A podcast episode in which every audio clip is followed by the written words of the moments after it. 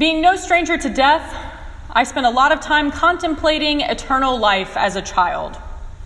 Yes, it should have been obvious that I would go into this line of work. Anyway, I was assured by adults I trusted that because of Jesus, I would have life in heaven with Him and God once I died. But as a seven year old, I couldn't figure out if this was really reassuring.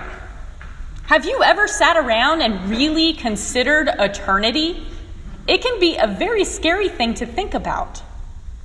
I used to lie awake late at night, pondering what this eternal life thing was really going to be like. I mean, do we ever really stop thinking? What if I get bored? What if I don't like the people in heaven? What if harp playing just really isn't my thing? What if the whiteness of the fluffy clouds hurts my eyes? Do I get to take naps? Will I get to read books? As a child with a big imagination, I used to ask my mom and dad all of these crazy questions about eternal life. And like most parents, they did the best they could.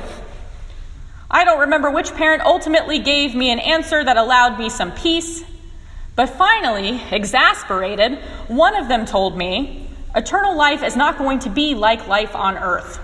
You won't even notice time is passing, and everything will be awesome because God is there.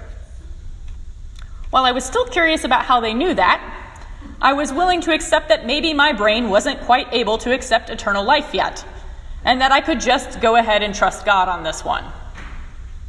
The prologue of John makes me feel the same sense of wonder and awe that eternal life did as a child. So far this Christmas season, we have focused on the tangible, the historical. Joseph and Mary came from Nazareth and went to Bethlehem. There, seven pound, eight ounce baby Jesus was born in a stable and wrapped in whatever material they could find. Shepherds appear to tell the new parents what they've heard about Jesus. The end. It's all very earthly and concrete. It's familiar and almost comfortable. But John takes us from the birth to the incarnation. John tells the perspective not of mortals, but of God. John's writing is not historical or factual, John's writing is poetic, and it's full of mystery. In the beginning was the Word, and the Word was with God, and the Word was God. He was in the beginning with God. All things came into being through him, and without him, not one thing came into being. What has come into being in him was life, and the life was the light of all people. The light shines in the darkness, and the darkness did not overcome it. John's prologue is not about the facts. John's words are about the images. You can almost see the swirl of the cosmos as you hear the words of John. John's prologue is about the feeling of Jesus, the feeling of light, warmth, radiance. John's prologue is about the mystery of Christ. Yes, Christ entered this world as a baby, a small infant child, and the birth of a child is amazing in its own way. But really, it's a common occurrence. However, this tiny baby housed God Himself. This divine being, God, who had been around since before the universe was born, would for a time become human and would experience all of the worldly things we too experience hunger, fear, joy, suffering, and death.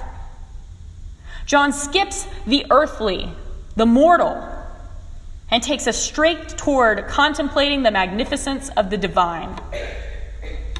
But that's not where John ends. Every year I get a kick out of trying to find the perfect kids' gifts on Amazon to send far and wide to our friends' kids. Most of them are still very young, and I am not a good judge of age appropriateness. So these kiddos end up with some pretty interesting gifts from Aunt Lisa and Uncle Jordan. This year, I was tickled to find a whole set of science books for toddlers. They were on sale, and I figured at least the nerdy parents I was sending them to would get a kick out of them. So I hit the buy now button on the books. Quantum physics for babies, organic chemistry for babies, and general relativity for babies. Well, next time we visited, the toddler in question ran over with her new books and demanded I read them aloud. now, I don't understand much about quantum physics, organic chem, or general relativity. But sure enough, these books actually did a decent job of breaking down incredibly complicated scientific concepts into something I could almost make sense of.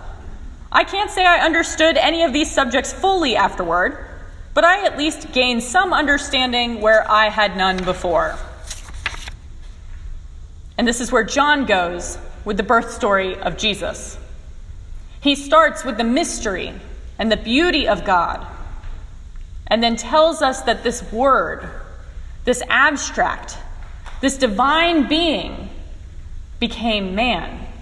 In fact, a man we have met and who has revealed the mystery of God to us. And the Word became flesh and lived among us. And we have seen his glory, the glory as of a Father's only Son, full of grace and truth. From his fullness, we have all received grace upon grace. The law indeed was given through Moses, grace and truth came through Jesus Christ. No one has ever seen God. It is God, the only Son who is close to the Father's heart, who has made him known.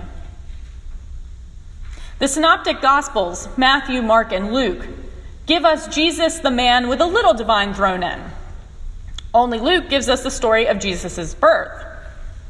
But John, John gives us Jesus as God come down as mortal for a time.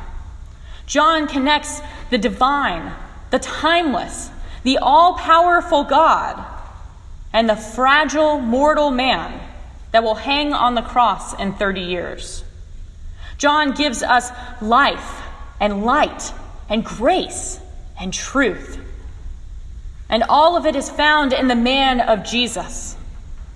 John takes the huge task of describing God, of describing God's work through Jesus, and makes it accessible for those of us sitting in these pews this morning, where there may have been no understanding before. John helps us to catch a glimpse of the divinity of Christ. We can get hung up on the mystery of the human and divine natures of Jesus. And in fact, we wouldn't be the first Christians to do so. The division of the Eastern and Western churches, the fights at many of the councils, and many of our denominational divides were fights over how best to define the mysterious nature of God. And while it may be easier to think of Jesus as a seven pound, eight ounce baby lying in a manger somewhere, we would be shortchanging God. Yes, Jesus came into this world as a baby. And Jesus came into this world as God. And it is only because Jesus entered the world as both mortal and deity that he was able to offer us salvation. It is only because Jesus entered this world as human and divine that we have access to this life, this light, this truth, and this grace. And it is only because Jesus entered the world as mild infant and undefinable God that we can have eternal life.